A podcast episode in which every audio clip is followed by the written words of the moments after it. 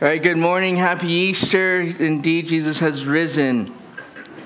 And today, that's right, he's risen indeed. Today, we get to celebrate the day that is most central to the church. This is the message of Jesus Christ and his sacrificial death and his resurrection which provides a way for us to be in right relationship to God. This is a message of love, hope, and redemption.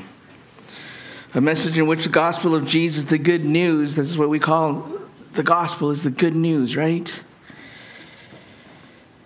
That the good news of Jesus is fulfilled. However, sometimes this message can be difficult for some of us to understand or to accept. In fact, for some of us, this message can feel actually a little offensive and even a little foolish. You see, the world that we live in and the culture and society that, that, that we're part of values strength and wisdom. And we're told that success is measured by power, influence, and wealth. We are taught that knowledge is power, and the more we know, the better off we will be. So, right now, I want to you guys to turn with me, if you have your Bibles with you, to 1 Corinthians. We're going to go from chapter 1 and we're going to read from verse 18 to 31. So if you have your Bibles, turn to that. Uh, I'm going to have it posted up as well. But it says this, verse 18 For the word of the cross is folly to those who are perishing, but to us who are being saved, it is the power of God. For it is written, I will destroy the wisdom of the wise, and the discernment of the discerning I will thwart. Where is the one who is wise? Where is the scribe? Where is the debater of this age? Has not God made foolish the wisdom of the world? For since in the wisdom of God the world did not know God through wisdom, it pleased God through the folly of what we preach to save those who believe. For Jews demand signs and Greeks seek wisdom, but we preach Christ crucified. A stumbling block to Jews and folly to the Gentiles. But those who are called both Jews and Greeks, Christ the, Christ the power of God and the wisdom of God, for the foolishness of God is wiser than man, and the weakness of God is stronger than men. For consider your calling, brothers. Not many of you were wise according to worldly standards. Not many were powerful, not many were of noble birth. But God chose what is foolish in the world to shame the wise. God chose what is weak in the world to shame the strong. God chose what is low and despised in the world, even things that are not, to bring to nothing things that are, so that no human being might boast in the presence of God. And because of him, you are in Christ Jesus, who became to us wisdom from God, righteousness and sanctification and redemption so that all, as it is written, let the one who boasts boast in the Lord. Let's pray. Father God, today as we come before you, we are humbled by what you did on the cross. We worship you, we surrender ourselves to you today in what you have done. Remind us of your love that you pour out, the hope that you give, what we know, what we know not, teach us. What we have not, give us. What we are not, make us. In Jesus' name we pray. Amen. For those of us that have been with the church for a while, this message is a message of reminder. It's to remind us to never forget this. For those of us that don't know what the church is about, I hope this message becomes one of revelation, one of hope, and one of love. For those that are unfamiliar with the Easter story, it is a story in which God, the creator of the universe, the one who has created you, saves humanity from the brokenness of sin and restoring the right relationship to him. It is a love story in which God sends himself through his son Jesus to say, I will pay the price of this brokenness, and I will stand in the place of the needed sacrifice. I will pour out my life so that yours can be restored. You see, when God created the world, God created it and it was perfect. It was sinless and it was, in a way, utopian. But through the choice of humanity, we rejected God and chose to say that I can do this life without God. With this choice, sin entered and brokenness entered into the world, and death is the result of this brokenness. The loneliness we feel, the hopelessness, the separation, the anxiety, and the depression, all of this are, is a result of this choice. However, God, in His love for His creation, said the only thing that can restore this relationship is the death that needs to be defeated, that the price of sin needs to be paid, and it is only paid through a sacrificial death. Not just any death, but it needed to be paid by a sinless death. So God sent himself through his son Jesus to become fully human. And God worked through the life of Jesus not only to set an example, but also that life, the life that was needed so that the price of sin and death can be paid that it was only through his death that could restore the right relationship of creation and put it back in place. So, in this event in which we celebrate today during Easter, we celebrate the life of Jesus. We remember his death and that we have life because of his resurrection. This is the story of love and mercy and compassion. It is the story of redemption it is a story of the Creator coming for His creation. But as we read in the passages that we just read, it says that this, in verse 18, this is what, where I want to focus on today. So if you could go to that verse 18. It says, To those that reject this message, the story will become foolish and absurd. It doesn't make any sense. However, to those that, who, that know Jesus, this is where our power comes from. This is where the, the power of the church comes from. Then it goes on to quote Isaiah 29 14. It says, God says, I will turn conventional wisdom on its head and I will expose these so called experts as shams. We live in a world in which us as humans, we continuously strive for power and wisdom. We're constantly discerning the things of this world, and the narrative on, on how we are to live is constantly being challenged as we pursue to be better and better. What our culture tells us is that we need to live our truth, right? That's all over social media. You turn on your Instagram, you turn on your Facebook, you turn on the news. That the, the, the message is that we, you need to live to be better that we need to live our truth, that we need to live our authentic life, that we need to pursue things that will improve our lives or change our circumstances. That if we had this thing in place or that thing in place, that our life will be better. That if our government would only do this, then our, our, our life would be better. If our politics uh, don't match what we believe, then we need to change our policies. That if we only cut these relationships out of my life or surround myself with people that exemplifies how I think, then and only then will my life be good, right? This is what the world tells us that this is how what, where goodness comes from.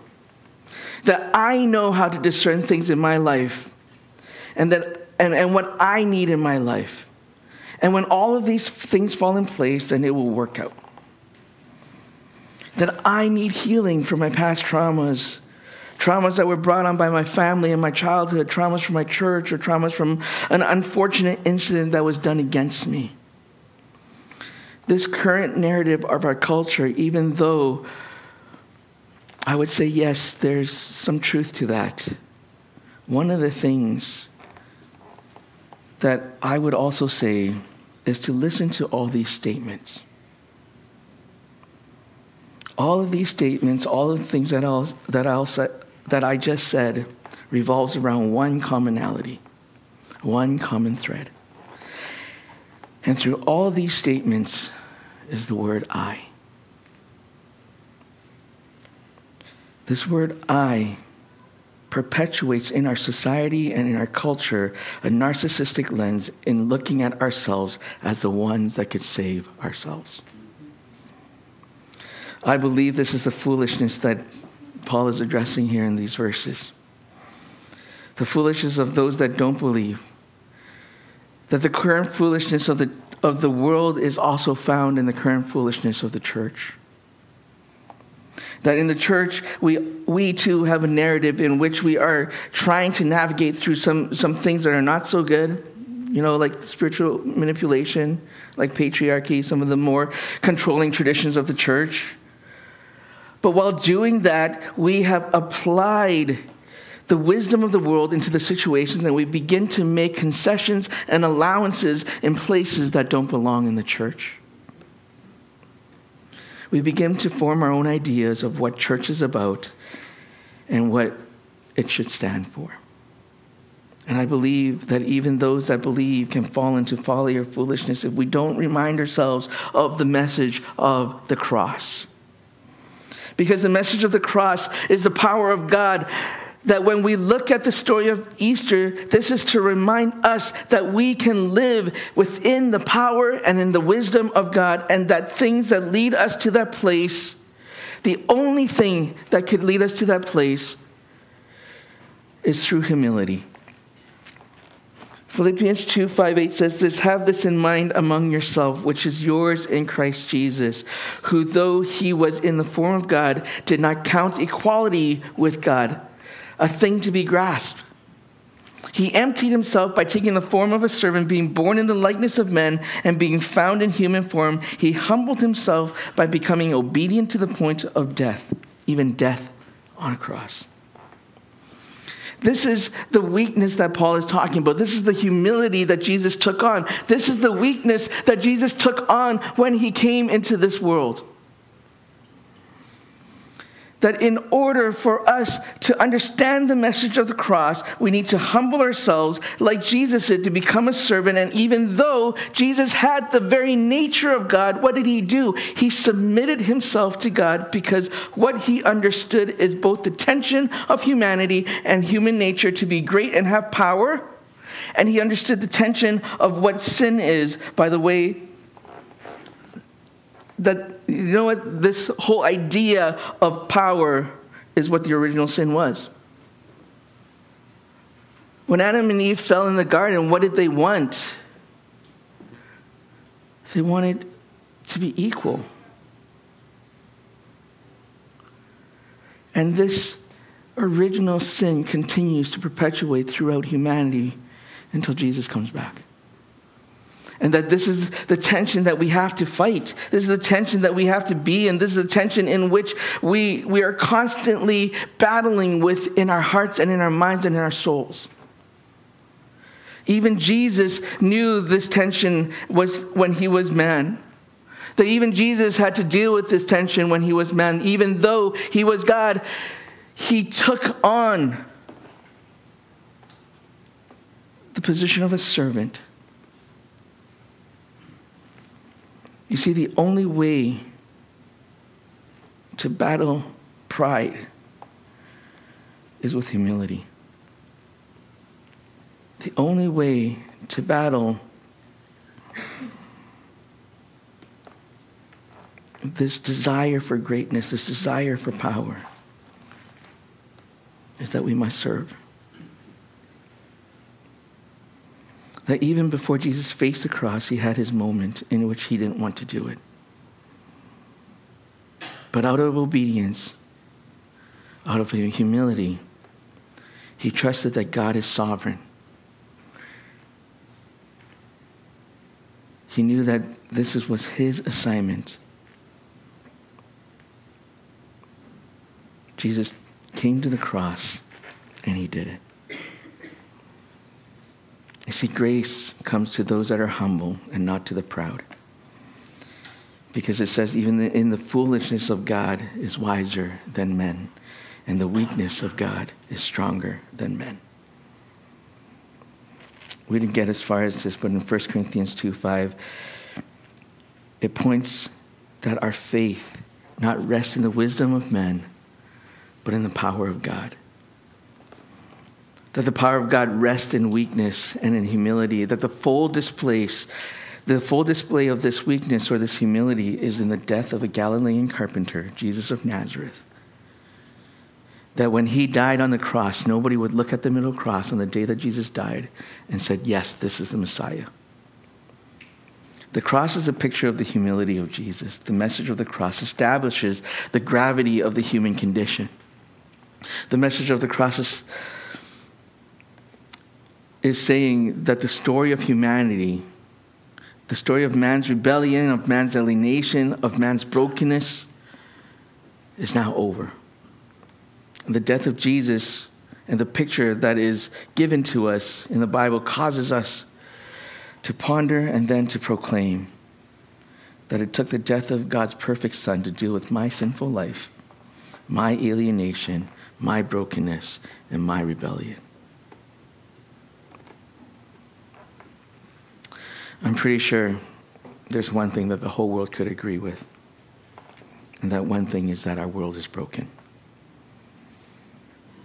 You could go anywhere, to any country, to any culture, to any place, and people there would agree with you to some degree that the world is broken, that there's hurt in this, in this world, that, that something has gone amazingly wrong.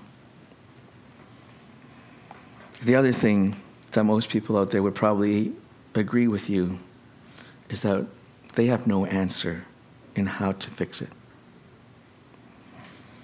In this predicament that we face, what happens is that we just see mankind kind of do our own thing. We begin to look in the mirror and we just start saying, I'm going to go do something good. You know Michael Jackson's song, Man in the Mirror? No? Maybe some of you are too old. Some of you are too young. The, the, the people in their 30s and 40s would know this. No? No? Okay. Okay that if I just change myself, this world would be a better place. That if I'm just better than my neighbors, that this world would be a better place. We start almost grading like, oh, they're getting an F, so that pushes me up to a C. As long as I'm a C, I'm better. Like, you know, the university curve, right? Like, as long as there's people that are worse than me, then I'm better off, right? We begin to look at in the mirror and we, we, we, we believe that if we just do make ourselves better, that this world's going to be better. But the reality is that's not true. That's not going to solve the brokenness of this world. That's not going to bring healing into this world. The only thing that could bring healing into this world is given to us in this famous passage, John 3:16. For God so loved the world that he gave his only son that whoever believes in him should not perish but have eternal life. For God did not send his Son into the world to condemn the world, but in order that the world might be saved through him. Church,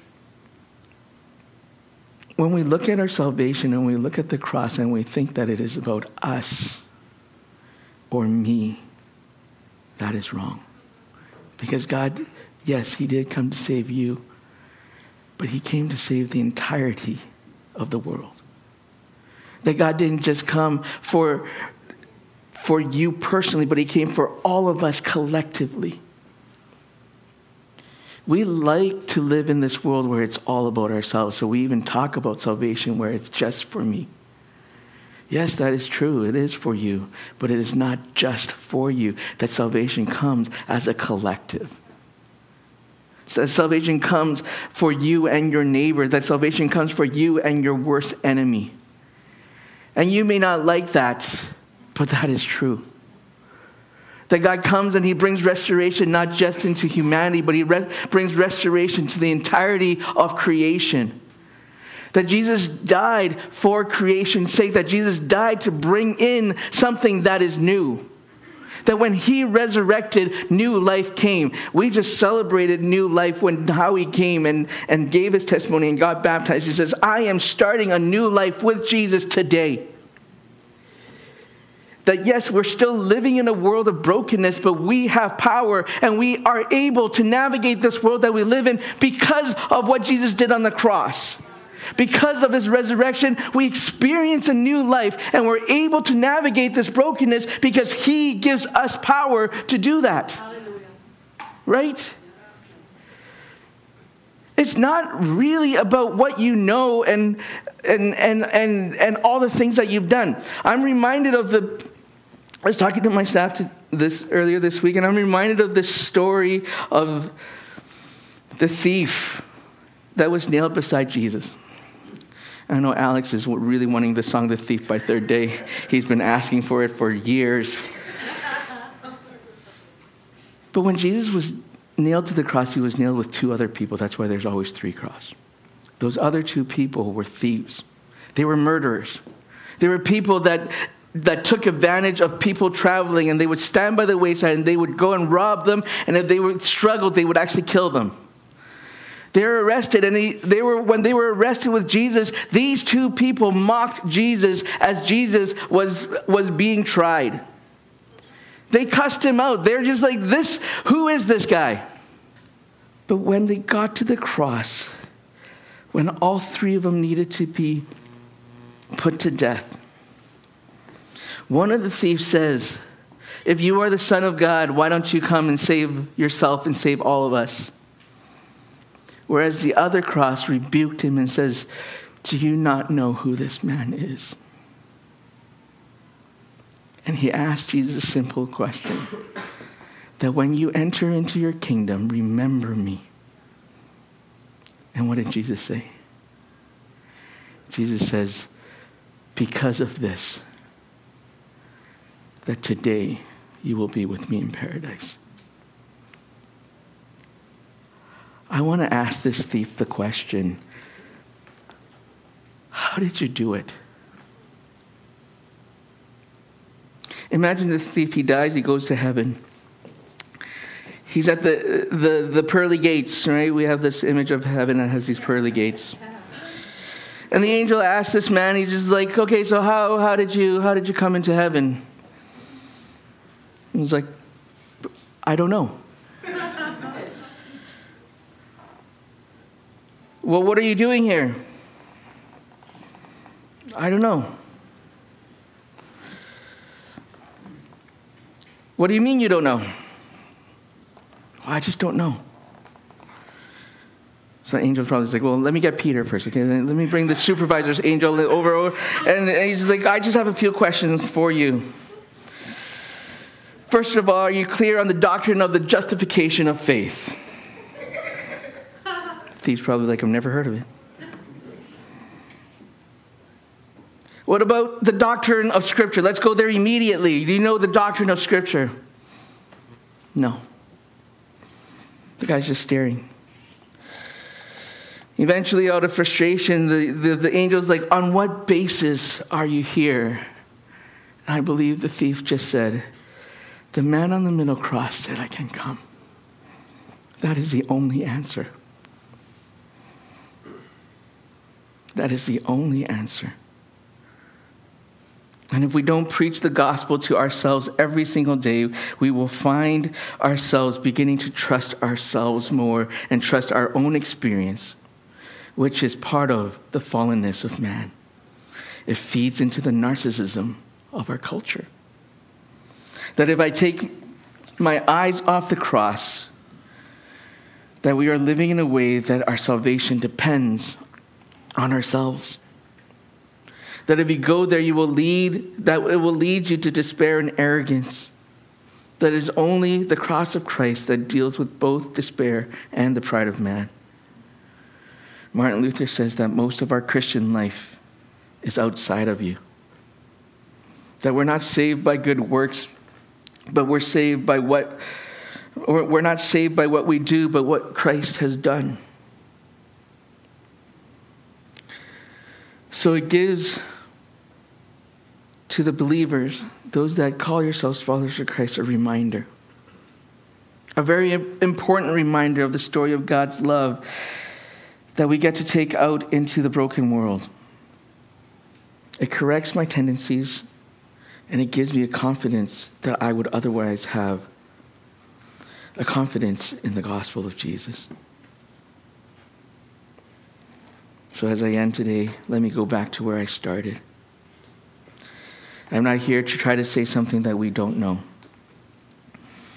I'm just here as Peter says, I intend always to remind you of these things. So I'm just reminding us of what we know to be true. That we are charged with the biblical message of Jesus Christ, Him crucified and raised on the third day, giving us new creation and restored life. God gives us the power to live. Let's pray.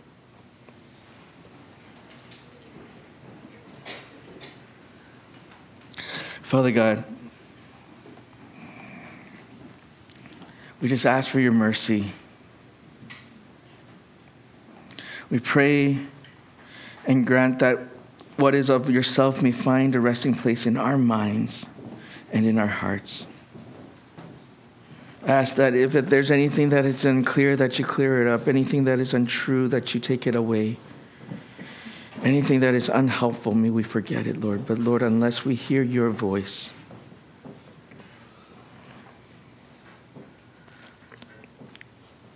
we just want to hear your voice. As a church, we just want to hear your voice for eternity's sake.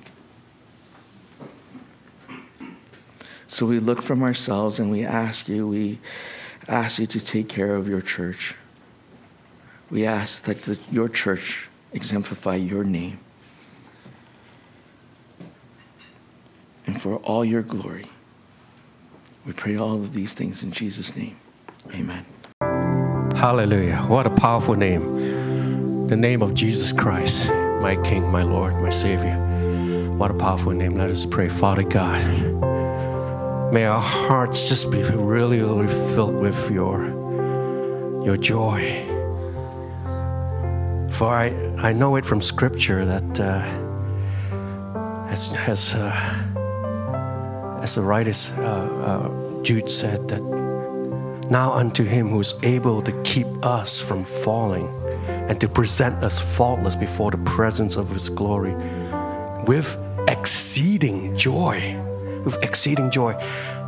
God, I know that. I know that reality now because of all that Jesus Christ has done for us. I remember a time, God, that when you, uh, when, when I was in university and how I just bombed at the, uh, at the uh, accounting course and I just bombed and I just, I knew, I knew I failed miserably because I couldn't even answer the last question. And I, and I missed out on a few questions on the test. And I knew I bombed. And I, and I went out of there Everybody in the class was just, they were just totally devastated at the fact that they, they too realized how, how difficult that, that whole exam was and that counting course exam was. And we, we all were saying, definitely fail, definitely F. But on, we were graded on a big C word curve. And, and we, we, we, and I'm just reminded of that when, when Pastor Jon t- spoke about that. And we were graded on the curve and we all passed. And I got an A, praise God. I got an A. How, how incredible is that? And that reminded me about what you did, Jesus. You, you graded us all on the big C word, the cross. And for that, you did it with you want to present us faultless before the presence of your glory with exceeding joy. And there was just joy in your heart when you saw us believing and trusting in what you have done for us. And now, God, may, may, may that glory of the cross just fill our hearts as we depart from you. May the glory of the cross just fill us from head to toe. May the glory of the cross just do it, its great and wonderful beautiful work of helping us to believe once again that even though we are weak, even though we have fallen, even though we have been graded with a big F in life, but because of the cross, because of the cross of Christ, we are all graded with an A plus in you, Jesus. If we believe, if we trust you. And so now, as we de- depart from here, as we are, as we are dismissed from here, may you just fill each and every heart that is here that is broken, that is uh, that is just feeling like a failure, that's feeling like an F. May you tell them, Jesus, for God, you so loved them. For God, you so loved them that you sent Jesus for us. For God, you so loved the world. For God, you so loved us. And may our hearts just be filled with that love message that you did not send your Son into the world to condemn the world, but to save it. Oh, may our hearts just be filled with that. Hallelujah. May our hearts just be overwhelmed with that message this morning.